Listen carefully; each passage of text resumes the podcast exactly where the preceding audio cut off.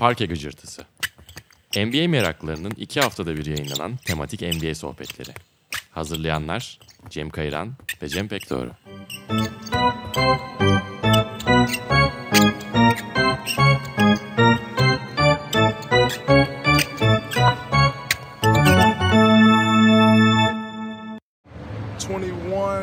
was fouled Melo, 22 Jared Sullinger, 23 John Jenkins, 24 by the 24th pick, 24, 24, 24. John Jenkins went 24, 20. Let me see. Okay, so Tony Roden was 25. So 24 was they went. That was the traded pick from Cleveland. Dallas got the pick, Jared Cunningham. Oh my 25 was Tony Roden. 26 was Miles Plumley. 27 was Arnett Moultrie. 28 Perry Jones. 29 T. 30 Festus. 31 was Jeff Taylor. No, yeah. 31 Jeff Taylor. 32 Thomas Sadoronsky. 33 Bernard James. And 34 was, no, 33. Yeah, 33 was Bernard James and 34 was Jay Crawford. Unbelievable. Sokrates Podcast ve Bant Meg ortaklığıyla hazırladığımız Parke Gıcırtısı'nın ikinci bölümüne Draymond Green'in efsanevi bir ses kaydıyla başladık aslında. Bir ben, rant diyebiliriz. ben Cem Kayran, e, Cem Pektor ile birlikte bugün Arda Tümer'i konuk ediyoruz stüdyoda. Merhaba. Ve konumuzda draft sürprizleri, piyangoları, Piyangoları. daha doğru olacak galiba draft piyangoları. Ee, ikinci turdan seçilmiş oyuncularla aslında kendimizi sınırlayalım istedik. Ee, çok geniş bir konu. Çok fazla isim var aslında değinmek istediğimiz. Bazılarını biraz detaylandıracağız. Bazılarını da maalesef sadece ismini anarak bugün yetineceğiz. Draymond Green'in baştaki ses kaydını biraz açıklamak ister misin bize Sayın Pek doğru? yani Draymond Green ve Green gibi hisseden, radarın dışında olan ve hak ettiği değeri görmediğini hisseden birçok kişiye değineceğiz burada. Draymond Green 2012 draftında 35. sıradan seçilmişti. Michigan State'te uzun ve e, başarılı bir kariyer geçirmesine rağmen belli soru işaretleri vardı. Zaten hani uzun bir süre savunma üzerinden oyununu şekillendiren bir oyuncuydu ve upside'ının ne kadar yüksek olduğu tartışılıyordu. Ee, biraz Michigan State'in sisteminin, tam Izzo'nun sistemini iyi gösterdiği oyunculardan biri mi acaba düşüncesi vardı. Ee, ben o gün yayındaydım onu hatırlıyorum. Ve ilk turun sonuna geldiğimizde ya Draymond Green hala seçilmedi arkadaşlar dediğimi biliyorum ama benim de mesela beklentim 25-30 arasından bir yerlerden seçilmesi uygun olur gibi düşünüyorum. Mesela Jared Sullinger'ın o kadar düşmesine daha fazla onu daha fazla garipsemiştim. Jeffrey Taylor'ın düşmesini daha fazla garipsemiştim. Bu geçen programda da biraz konuştuğumuz şeyler. Hani retrospektifte baktığında genel menajerleri anlayabileceğim bir şey. Draymond Green örneği. Çünkü işte bu kadar pozisyonsuz bir oyuncu. NBA'in gittiği yerde bu kadar değerli olacağını öngörememiş olabiliyor insanlar. Hani paradigmanın değişmeye başladığı yıllarda. NBA bir yere giderken, oyuncu profilleri değişirken Draymond Green de daha fazla anlam kazanmış bir oyuncu olabilir gibi geliyor bana her Oyun zaman. değişirken, tempo değişirken çok olası. Yani zaten bahsedeceğiz. Mesela 2000'lerin ortalarında e, draftlarda seçimler hep genelde uzunlara yönelirken e, daha sonradan hani bunun öneminin yavaş yavaş hani pozisyonsuz oyuncuların artması, basketbolun değişmesi e, dolayısıyla bu seçimlerde de trajik durumlar gözlemleyebiliyoruz. Çok normal yani. Ya bu anlamda zaten bugün bahsedeceğimiz oyunculara bakarken hani şeyi göz ardı etmeyelim. Bahsedeceğimiz isimler hani bazıları seçildiği takımlar için çok faydalı oyuncular oldu ama bazıları kariyerlerinin devamında başka takımlarda aslında gösterdikleri performansla bizim listemize girmeye kazandılar Bazıları ettiremediler. Evet ve hani o yüzden hani burada hani doğru sistemin, doğru yapının içinde olmak muhtemelen birçok şeyde olduğu gibi burada da çok önemli. Draymond Green için de hani bu şüphesiz hani bir takımın motoru haline gelmiş olması. Bu gibi örnekler. Biraz geçmişe giderek başlayacağız ve aslında hani e, genel bir tablo da çizmek istiyoruz. Hani bir oyuncu neden ıskalanır? Slept onu Türkçe'ye nasıl çeviririz? hani uyuya, uyuyarak kaçırılmış falan Ya gibi. Sleeper'ı pek çevirmedik galiba ama e, bugün insanların hani anladığını umarak ilerleriz. Hani ne denebilir ki? Aşağılarda böyle denizin derinliklerinde kalmış bir mücevher. Çok güzel. Analojisi kullanılabilir belki. E, ya çok arkaik dönemlere gitmeden ben biraz 70'lerin ikinci yarısı 80'lerin başından 3-4 tane örneği ele almak istiyorum. Yani scouting'in çok ilkel yılları elbette. İkinci tur seçimlerini sadece ele alıyoruz dedin ama o yıllarda işte 6 tur yapıldığı için aslında dördüncü turdan, beşinci turdan da çok ilginç oyuncular çekilebilmiş.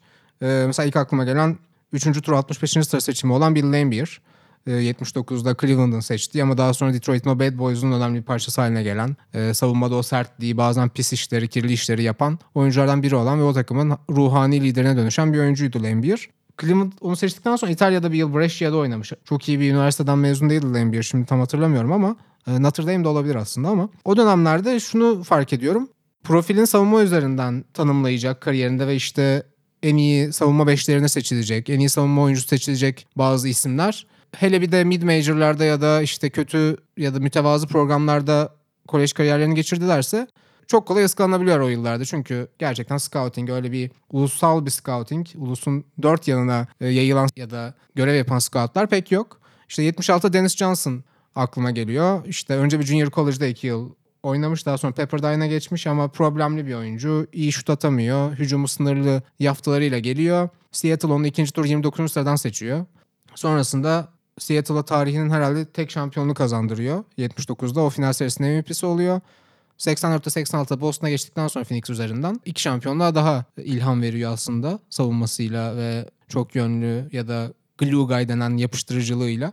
78'de Mo Cheeks Philadelphia tarafından seçiliyor. O da Philadelphia'yı şampiyonluğa taşıyor. Dört kez All-Star seçiliyor. Dört kez en iyi savunma beşine seçiliyor. O da baktığımızda aynı profil. Yine e, West Texas A&M mezunu. Yani Texas A&M değil daha Missouri Valley konferansında daha mid-major dediğimiz orta ölçekli programlardan birinden mezun.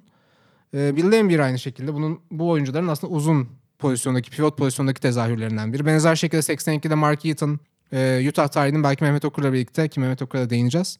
En iyi 2-5 numarasından biridir. İki kez yılın en iyi savunmacısı ödülünü almış bir oyuncu. Mesela o da iki kez draft'e giriyor. Önce 5. turdan seçiliyor. Sonra o yıllarda draft edildikten sonra da beğenmeyip seçildiğin takımı ya da sırayı yeniden dönebiliyorsun. UCLA'ya transfer oluyor. İki yıl hiç süre alamıyor. Bir kez daha draft'e giriyor. Bu sefer 5. turdan seçiliyor ya da tam tersi. Yani ilkinde 5. tur, ikincide 4. turda olabilir. Bir blok ortalama rekoru da var Tabii. galiba Mark Eaton'ın. E Bir de Danny Ainge vardı mesela aklıma gelen. O senin de radarına takılmış. Evet ben deneyince hani daha sonra da konuşuruz. GM olarak. GM olarak hani Isaiah Thomas'ı parlatıp daha sonra müthiş bir paketle hani trade'lemesinden e, bahsetmiştik e, yayından önce. E, Danny Ainge de Bird'lü kadronun Hı hı. önemli bir parçasıydı. Önemli yan parçalardan biriydi. Ben şeyi biliyorum. Hani draftta bu kadar geç sıraya kalmasında onun kariyer seçiminin belirsizliği biraz kafa karıştırmış. Beyzbol da oynuyormuş Evet bir evet yandan. iki yıl MLB'de yani o, beyzbol draftlarına seçilmiyor. Minor liglerden başlıyor ama iki sene beyzbol oynadıktan sonra Ainge'de benim en dikkatimi çeken konu şey aslında e, Mormon kilisesine mensup bir aileden çıkıyor. E, o yıllarda özellikle çok, ya BYU Üniversitesi'ni tercih ediyor genelde Br- Brigham Young Üniversitesi'ni. İşte Jimmer Fredet'in de oynadığı. O yıllarda çoğu oyuncunun Mormon kilisesine mensup ailelerden çıkan oyuncunun misyon görevini ya- yapmaları gerektiği için oyuncular hani yurt dışında uluslararası bir yerlere gidip o mezhebin öğretilerini yaymaları Ya. bekleniyor onlardan. Birçok oyuncunun kariyeri böyle 3 yıl, 2 yıllık sanırım misyon e, Görevi. evet, Zorunlu görev. zorunlu görevleri var. Onu yaptığı için işte kariyerine 27-28 yaşında başlayan çok fazla oyuncu var. BYU mezunu olan, Utah'tan mezunu olan. Ama Danny Ainge bunu yapmıyor. Beyzbol kariyerine hatta erken bir başlangıç yapıyor. Daha sonra yıllar sonra Jabari Parker yine aynı şekilde Mormon Kilisesi'nden bir oyuncu. O da onu yapmayı tercih etmiyor. Ama mesela Danny Ainge'in yeğeni olduğunu çok az kişi bilir. Ryan Toulson Türkiye'de de hem Karşıyaka'da hem Ali Ağa'da hem İstanbul Büyükşehir Belediyesi'nde oynadı. Çok iyi bir şutördür. O mesela e, Utah State mezunu misyonunu tamamladıktan sonra gelip profesyonel kariyerini başlıyor. Ainge ile ilgili de böyle bir detay vardı. Çok da o günlerle ilgili çok konuşmaz ama o bence işte kariyerinde ilginç bir şeydi. Ama bunlara rağmen belki işte beyzbol kariyerinde kötü bir etkisi olabilir o şeyinde. Yani tam odaklanmamış bir oyuncu görüntüsü çiziyor olabilir ama dediğin gibi Boston o üst üste şampiyonlukları çok önemli bir parçaydı ki zaten camian adamı olarak da yıllar boyunca Ainge hayatımızda kaldı.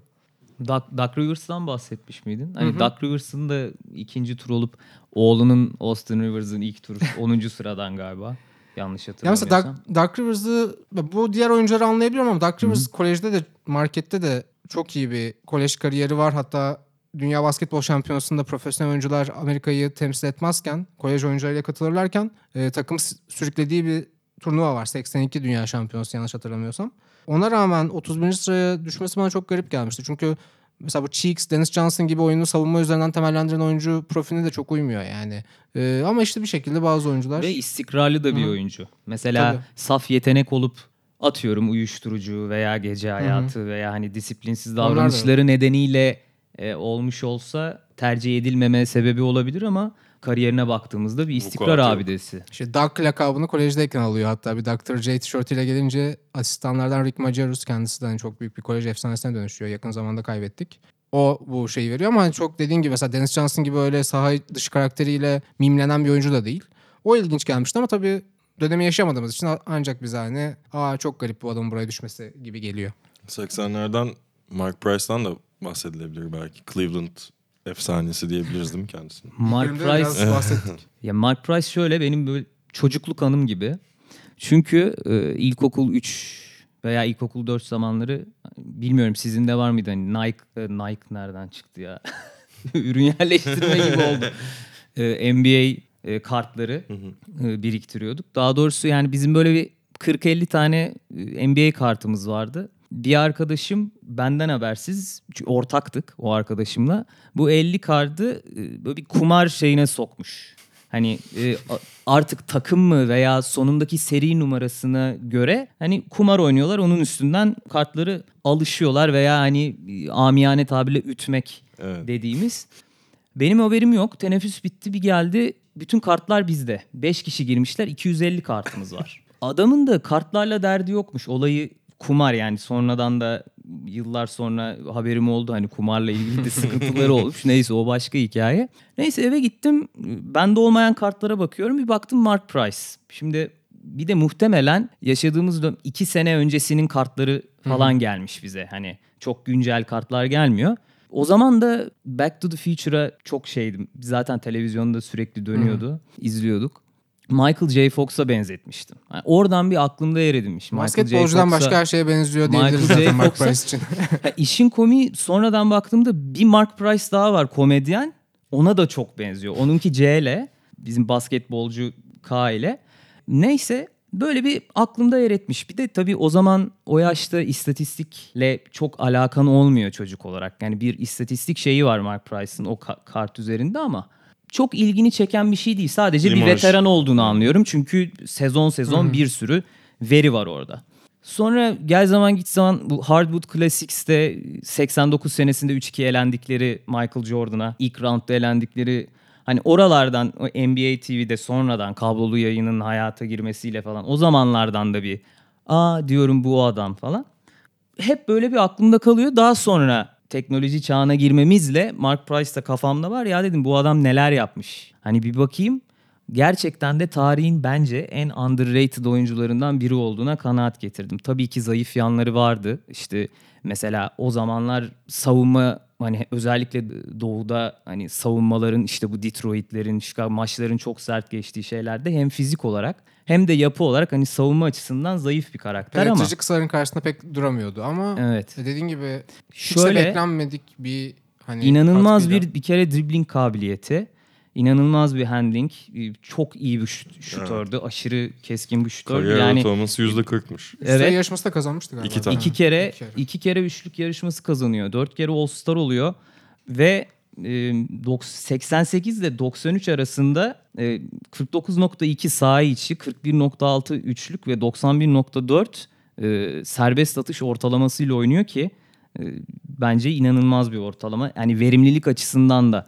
Bir de ilk hani volume shooter olarak ilk volume shooterlardan olarak da anılır. Hani öyle anılmasına rağmen bu, bu tür oy- ortalamalar oyun kurucu pozisyondan bunu yapması falan da hani Evet. çok bugüne O döneme o döneme şey. göre bayağı ilginç bir şey Ee, gerçekten. split pick and roll'un mucidi diye konuşulur. İşte Kenny Smith ve Chris Webber'ın bir programında bahsedilmişti. Ee, Steve Kerr de Evet. tarihin en underrated kendisi de bu arada bir ikinci tur Steve Kerr'de. O da ikinci tur 50. sıradan bir de şehrin e, takımı tarafından draft ediliyor. Arizona mezunu Phoenix onu seçiyor. Yoksa belki hani undrafted da kalabilecek bir şekilde gelmişti NBA'ye öyle hatırlıyorum. ya böyle birkaç detay daha vermek istiyorum çünkü benim çok ilgimi çekti.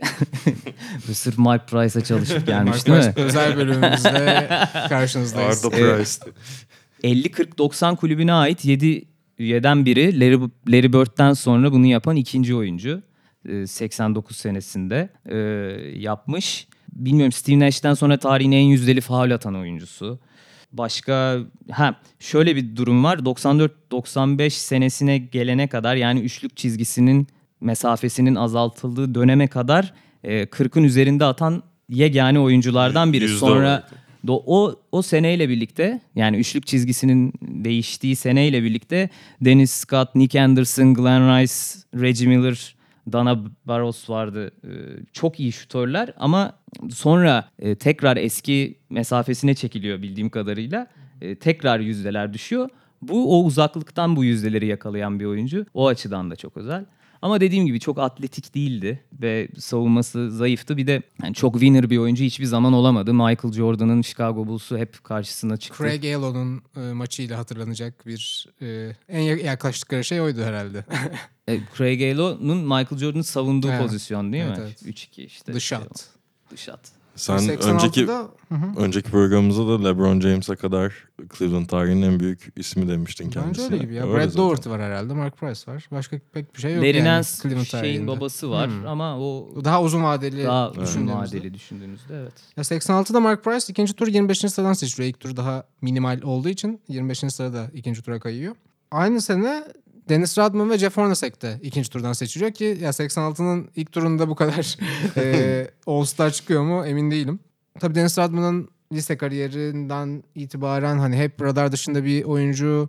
Üniversitede ilk başladığı yerden zaten dersleri nedeniyle atılıyor. Daha sonra bir e, Southeastern Oklahoma State Üniversitesi'nde bir NAIA okulunda öğrenimini tamamladıktan sonra aslında çok anlaşılabilir bir şey. Yani hatta seçilmesi bile çok müferit bir çabanın sonucunda ortaya çıkıyor ama Hornacek ve Price görece iyi okullarda e, okumalarına rağmen, oradan mezun olmalarına rağmen işte Price Georgia Tech'ten, Hornacek de Iowa State'ten mezun. Ama ikinci tura kalmaları biraz ilginç tabii.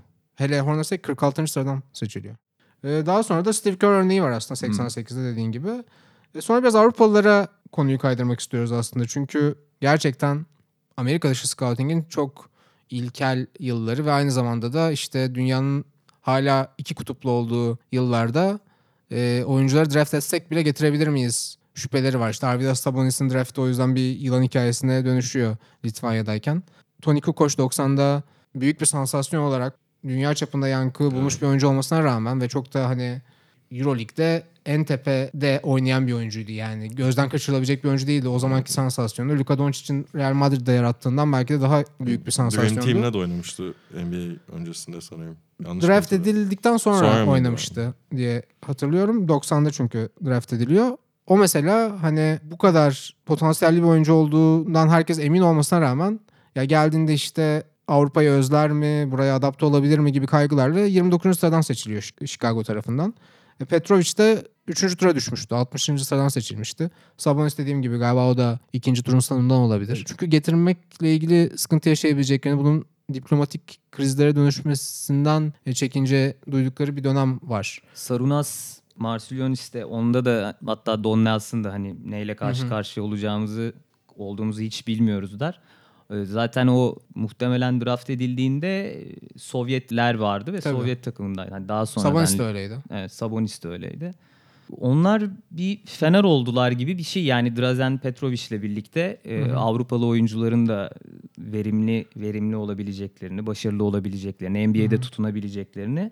Daha sonra bir furya başladı ama hani bizim de programın programın konusu aslında hep ikinci turdan. Hani o dönemlerde birinci turdan bir seçilmiş Avrupalı bulmak çok kolay değil. Tabii. Ee, hani 2000'lere kadar hatta yani Nikola Jokic'i de konuşuruz Evet, muhtemelen. ki. O bile hani şu anki bulunduğu konumu düşünün. O bile bir ikinci tur seçimiydi. Ya bana ilginç gelen zaten bu 80'li yıllardaki Petrovic, Kukoc gibi yıldızların bu kadar aşağılara düşmesinden çok ya 2000'lere gelindiğinde Hala bile olmaması. hala yani işte yakın zamanda ben Murat Muratoğlu'nun otobiyografisinin editörlüğünü yaptım. Salondaki en kötü koltuğun. Orada onun anlattığı işte dönem tanıklıkları var.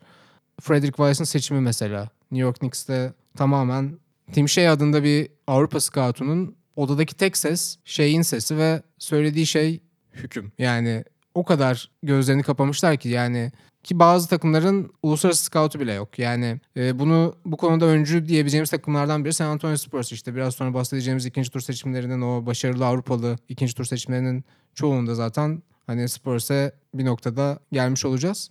Orada mesela e, benim yine sevgili Yiğit Arul'un e, anekdotlarından hatırladığım kadarıyla Rob Meurs diye bir Hollandalı ya da Belçikalı bir scout var. Hatta Golden State'te Popovic'le önce çalışmaya başlıyor. Sonra Popovic önce GM olarak Spurs'a geçiyor. Sonra koçluğa geçiyor biliyorsun.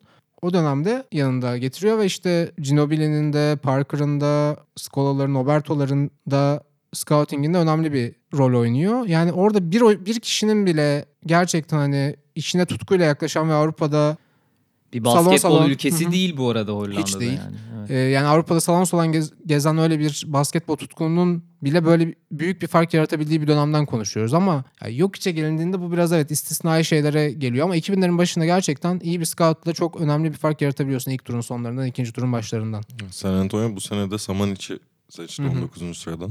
Yine Hırvat basketbolunun yükselen değerlerinden. Ama artık herkes bu işe ya herkesin en az çalıştığı en az bir uluslararası scout var ki ekipleri de var. Yani artık Ulaşılabilirlik yaratmak tabii. en inanılmaz Yani seviyede. taraftar nezdinde de galiba biraz değişiyor bu algı. Hani Porzingis seçildiğinde yuhalayan Knicks taraftarları vardı mesela ama şimdi hani Doncic'in falan da yaptıklarından sonra ama 2010'lara zaten geleceğiz. Zamanı bükmeyelim. 2000'lerden bir takım ilginç örnekler var aslında. Yayından önce de biraz konuştuğumuz. Ben Carlos Boozer e, Cleveland Cavaliers seçimi 35. sıradan 2002'de. Hem Onda de bir Duke mezununun oralara düşmesi Evet. çok nadir görülen bir şey. Gerçekten öyle ki o da aslında büyük bir şeyle hani ismi gündemde olan bir oyuncu olarak drafta giriyor aslında. Ve hani kendisinden önce seçilen oyuncular arasında da işte Melvin Eli var. Hayslip var. Hayslip'i seçerdim ben ya. Müthiş bir atletizm var. Ve şey yani o da Cleveland'da şampiyon e, pardon Cleveland'da seçildikten sonra hani daha çok biz onu Utah'ta Mehmet'le oynadığı zamandan ve e, Chicago'da biraz daha akılda kalan şeyler yapmıştı. Cleveland'da attığı kazıkla Utah'a geçişi var bir de. Ya Cleveland döneminden benim aklımda kalan şey aslında hani LeBron'dan bir sene önce draft ediliyor. LeBron 2003 işte birinci sırası. Ve hani e, bir video var. Seneler sonra düştü galiba internete bilmiyorum. Cleveland'ın o dönemki oyuncularına LeBron James ile ilgili düşünceleri soruluyor. Yani takımınız bunu seçecek ne diyorsunuz falan gibi. Carlos Boozer hani bizim hali hazırda kadroda LeBron'dan daha iyi birkaç oyuncumuz var cümlesiyle biraz şüphe uyandırıyor. Aa benmişim mi yoksa? Şeyi de biliyorsunuzdur. O takımın go to guy'ı Ricky Davis. Evet. Cleveland ve Denver zaten bir LeBron savaşına başlıyorlar. Kim sonuncu bitirecek ve lotaride daha fazla topu olacak.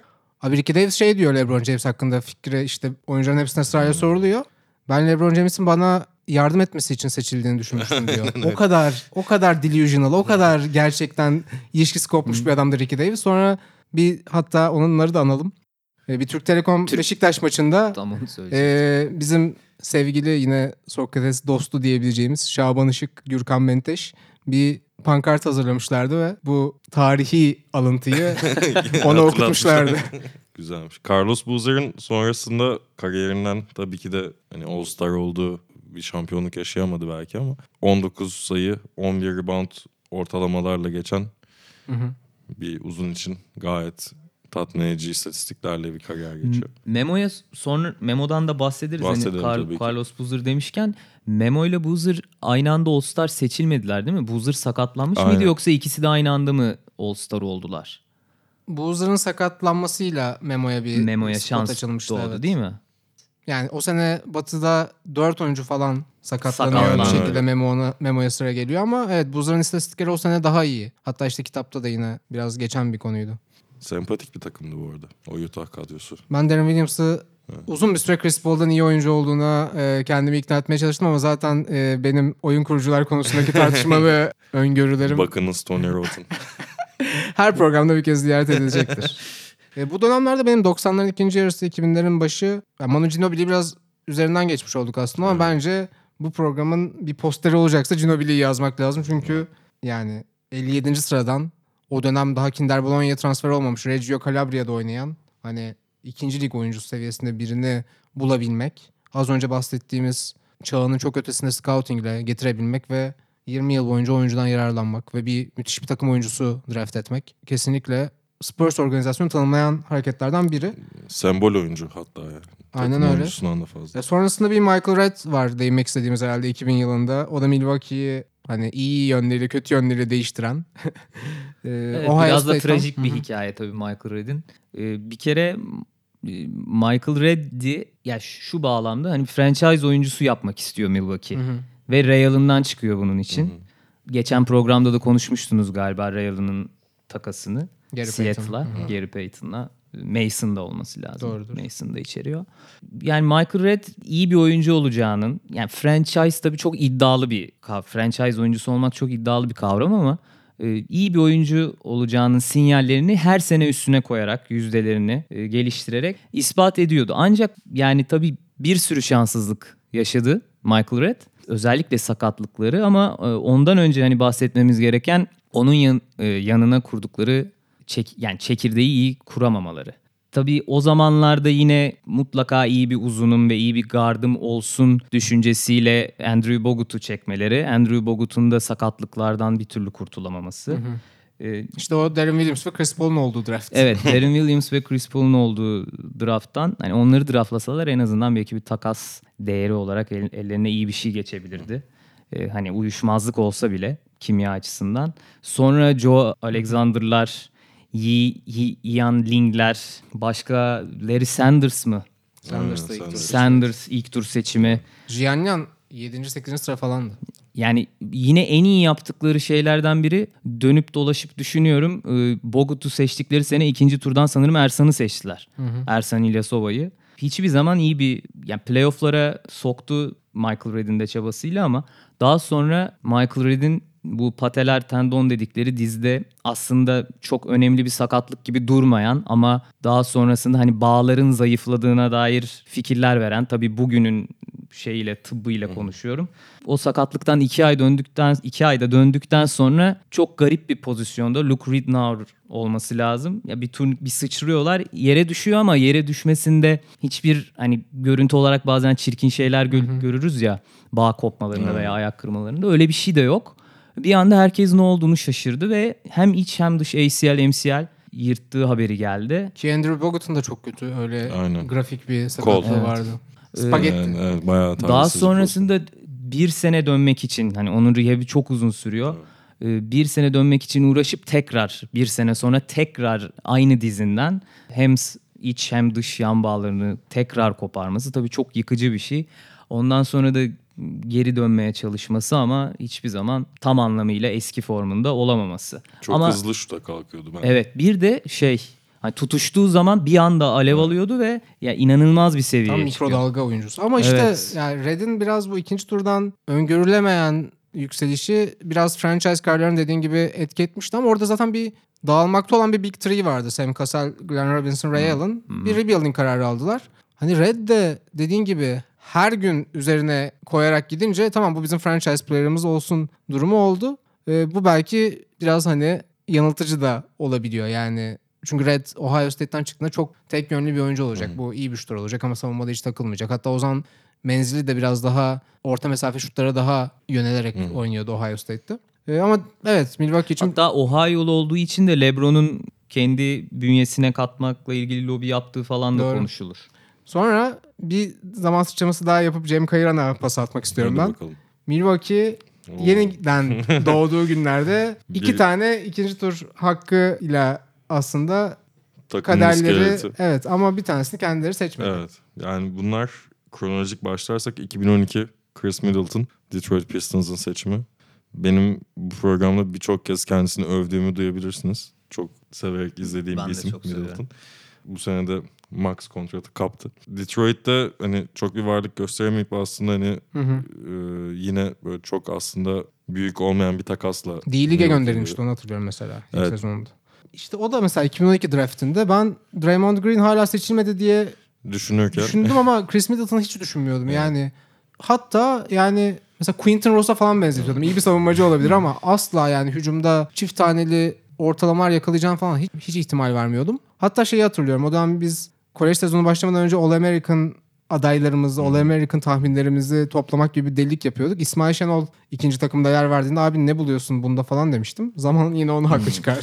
Ya şey özellikle bu ilk turda Boston'a elendikleri 2017-2018 playofflarında bir uzatmaya giden çok çekişmeli bir ya üçüncü ya ikinci maç olması lazım. O maç sonunda alev aldığı bir böyle bir buçuk saniye kala e, üçlük attığı falan pozisyonlar.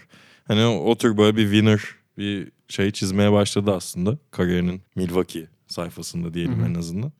Ee, All Star da oldu geçen sene ilk defa. E, Bu draftta aslında 2012 draftında ikinci turdan seçilen Furkan Aldemir ve İlkan Karaman'a da buradan bir parantez açalım. İzzet Türk Yılmaz da Doğru. sanırım İzzet o şey. Aynı aynı aynı draftta mı? Var. Evet. Hatta Furkan'ın üstünde İzzet yanlış hatırlamıyorsam. Her nerede yaşanıyor ve yaşatılıyorsa İzzet Türk Yılmaz'a da selamlar. Ama Milwaukee'nin bence gerçekten hani konuşulması gereken en azından bu program başlığında değinmezsek olmayacak seçimi 2016'da geliyor. Ee, Başbakan Malcolm lakaplı Brogdon. sağ bek. Malcolm Brogdon e, 36. sıradan seçiliyor. Ve hani biraz şeyiyle de hani o draft senesinin beklenen yıldızlarının sakatlanmaları vesaire biraz bekleneni verilmemesi veya üst sıralardaki oyuncuların e, Brogdon'un çok parlak olmayan ortalamalarla da olsa yılın çaylağı seçilmesine sebep oluyor. Şimdi Pacers'da hani Milwaukee'de 3 Evet, sezon oynadıktan sonra e, ben açıkçası Milwaukee'ye sempati duyan bir kişi olarak keşke Bledsoe yerine Brogdon'un sözleşmesini uzatsalardı diyorum. Geçen sene de hani biraz programın başına da konuştuk. 50-40-90 kulübüne giren isimlerden biri oldu Brogdon. Bu şeyde de Malcolm Brogdon deyince aslında bu Game of Zones'u biliyorsunuzdur bir tane YouTube serisi. Orada Ben Simmons, Donovan Mitchell Rookie of the Year çekişmesinin konu edildiği bölümde böyle üzerinde bir şeyle hani üstü başı örtülü bir şekilde bir barda izbe bir köşede hani kimse sizi hatırlamayacak Ya, yıllar güzel. sonra gibi bir şey Güzel. vardı. Malcolm Brogdon 2010'larda aslında belki de hani en büyük ikinci tur sürprizlerinden biri oldu. Ama önceden değindiğimiz bir isim daha var. Nikola Jokic 2014 bu senenin MVP adaylarından biri olacağı konuşuluyor şimdi ben biraz Nikola Jokic'in buralara düşmesiyle Mark Gasol'ün buralara düşmesini benzeştiriyorum. Çünkü ikisinin de draft edildiği dönemlerden fotoğraflarına bakacak olursanız yani o kadar benzerlik Kola bağımlısı. E, kesinlikle yani NBA'de sahaya çıkabilecek bir vücutları yok. Bence yani bu şeyi çok değiştiriyor. Gerçekten oyuncu sana bir aslında proje olarak geliyor.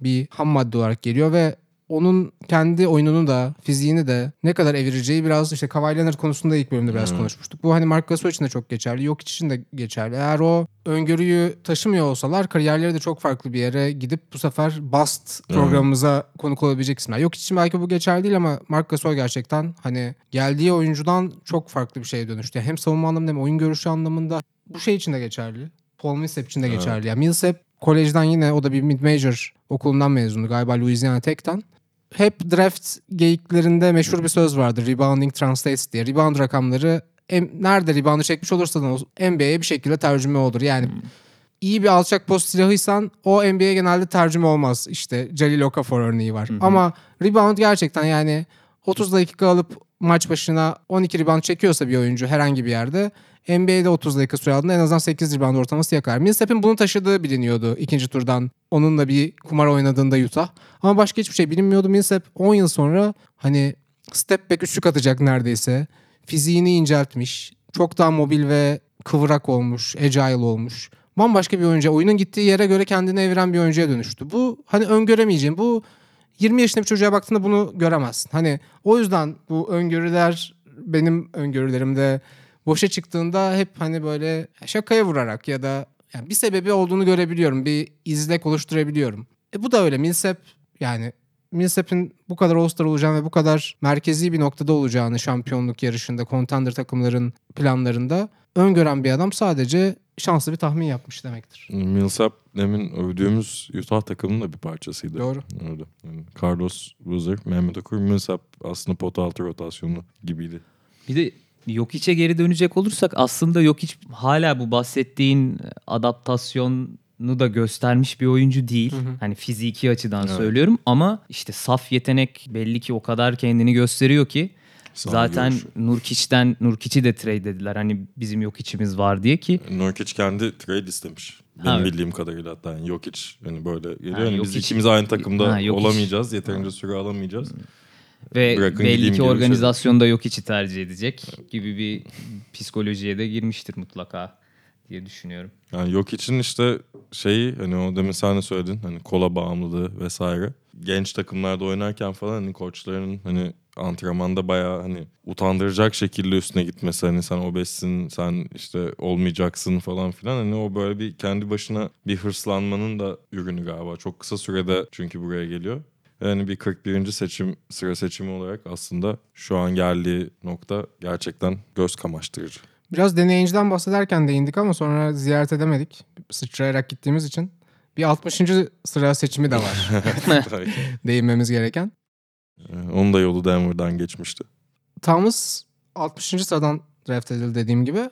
Bana biraz şeyi hatırlatıyor bu son sıradan seçilen oyuncular. Bisiklette Tour de France'ı son sırada tamamlayan bisikletçiye Lantern Rouge nişanesi veriliyor öyle diyeyim. Ve hani son sıralara düşenler o ünvanı da kovalıyorlar biraz. En azından işte o kırmızı fener mi denir ne denir Türkçe'ye nasıl çevrilir bilmiyorum. O paye için yarışmaya başlıyorlar. Bu da ilginç bir fenomen. Yani 58. sırada seçilmektense ben de 60. sırada seçilmeyi tercih ederdim. Önünden seçilen 5 oyuncuyu okumak istiyorum. Becerebilirsem. 56. sıradan Lakers Chukwu Diabere Maduabumu seçiyor. Mavericks 57'den Tanguy Ngombo'yu seçiyor. 58'den Lakers yeniden Atar Majok'u seçiyor. Majok draft edildiğinde FMV ışık okullarında en son forma giymiş bir oyuncumuzdu. 59'dan Spurs Adam Hongo'yu seçiyor ki bence hep hani şu an 30 yaşına geldi ama bir Spurs'ta bir şansını denese bir NBA oyuncusu yani bir 8-10 dakika verebileceğim bir oyuncu olabilir gibi geliyordu atletizmi çünkü Avrupa'ya çok ağır basıyor. Ve 60. sıradan da Isaiah Thomas'ı Sacramento seçiyor. Bu draft sırasında 2011 olması lazım. Ben işte numara 2 adında bir blogda yazılar paylaşıyordum ve Kubilay Kahveci ve Can Birant'la birlikte çok ciddi böyle draft modelleri falan. Çok ciddi mi bilmiyorum da özellikle Can Birant'ın katkısıyla kendi draft modellerimizi, oyuncu değerlendirme modellerimizi e, yaratmaya çalışıyorduk. Yine unutmak istediğim sayfalardan biri olarak bir çok geniş 10 oyunculu bir sleeper listesi hazırlamışım. Chandler Parsons var. Hani bir noktaya kadar, kariyerinin bir noktasına kadar bu sleeper kelimesinin içini doldurabildi en azından ama size o günkü listemde o mo- hani müthiş modelde Isaiah Thomas'tan daha iyi oyuncu olacağını düşündüğüm oyun kurucuları da saymak istiyorum. Darius Morris, Charles Jenkins, Etuan Moore, Josh Selby kendisiyle Best Balıkesir'e geldikten sonra röportaj yaptım. Norris Cole, Andrew Godlock. Yani evet, Evet. bir 78'lik ve pek tende öyle çok ortalığı yakıp yıkmayan, kimin karşısında duracağını bilemediğin bu oyuncu kimi savunabilir sorusuna gerçek anlamda bir cevap bulamadığın bir oyuncuyu 60. sıraya kadar göz ardı edebiliyorsun. Isaiah Thomas da olsa. Peki sizce yani o günlerine dönmesi çok zor muhtemelen Boston'daki o inanılmaz seviyeye ama bu sene bir ışık görüyor Ben musunuz? zannetmiyorum yine sakatlanmış galiba. Bence sakatlıklardan bir türlü kul- Evet. kurtulamadı. Bilmiyorum ben yani o çok özel bir sene ol- olacak öyle kalacak gibi hissediyorum bilmiyorum. Tabii her şey olabilir ama Hep de deneyince de bize hatırlatacak o duyguların hiçe sayıldığı ha- kararıyla aslında. inanılmaz.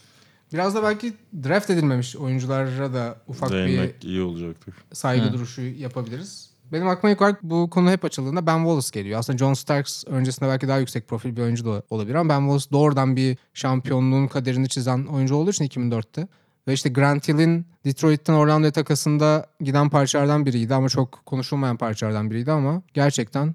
Yine aslında bu 80'lerdekine benzer bir şekilde iyi savunma oyuncularının draftta yok sayıldığını Ben Wallace'ın, Bruce Bowen'ın, işte Wesley Matthews'un, belki Yunus Haslam'ın draft edilmemiş olmasıyla da aslında onun devam ettiğine, savunmayı, bir savunma yıldızını 18-19 yaşında görmenin daha zor olduğunu hücuma göre net bir şekilde ortaya koyan herhalde örnekler bunlar. Savunma e, perspektifine sığmayabilir ama e, Brad Miller da bu listede önemli. Hani seçilmemiş, drafta seçilmemiş oyuncular. Ufaktan toparlayacağız ama Aynen ben sen de bir şey hani zaman zamanımız azalıyor diye Evet. hani şöyle aslında hani sabaha kadar sürecek çok isim var. Çünkü e, Patrick Beverley, Aynen. e, Goran Dragic hani yakın zamandan e, bir 5 sene field goal'da lider olmuş bir DeAndre Jordan.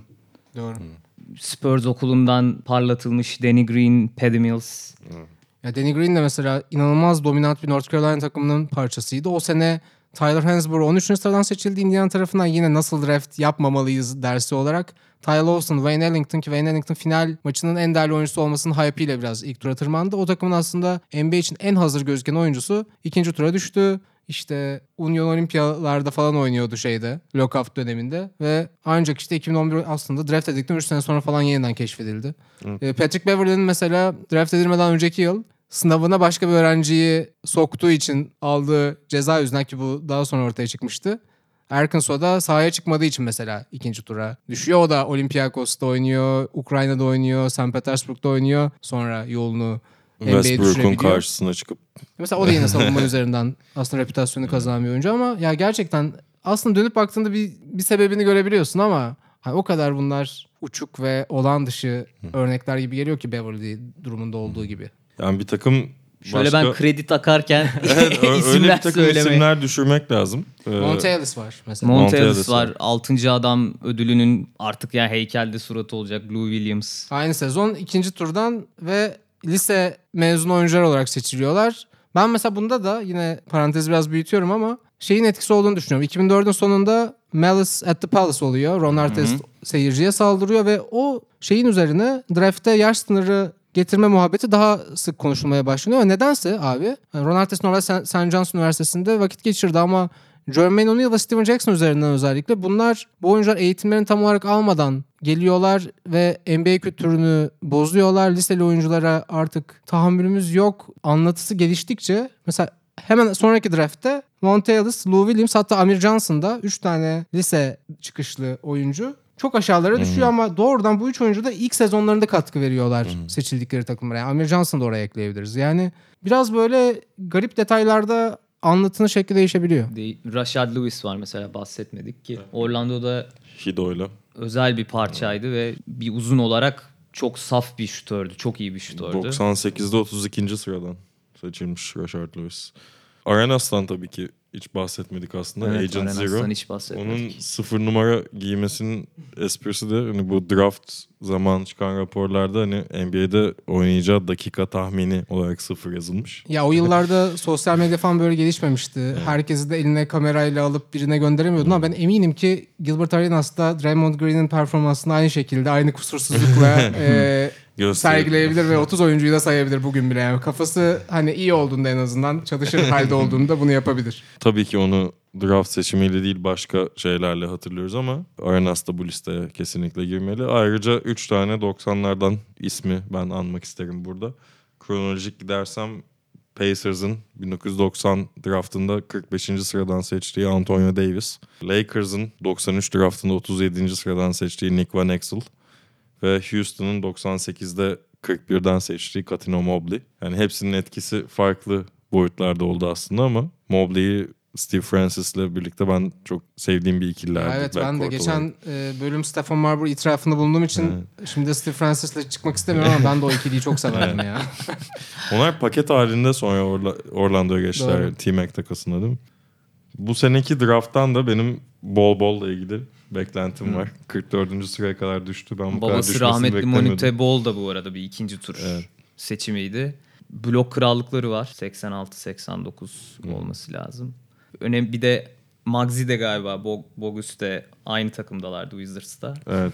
çok güzel kareler var o Ve dönemde. üç topun sığdığı bir fotoğrafları vardı. Güzel. Çok teşekkür ediyoruz Arda Tümer. ben teşekkür ederim. Konuğumuz oldun. Çok onur duydum, mutlu oldum. Yine Beni bekleriz konuk ettiğiniz seni için. mutlaka.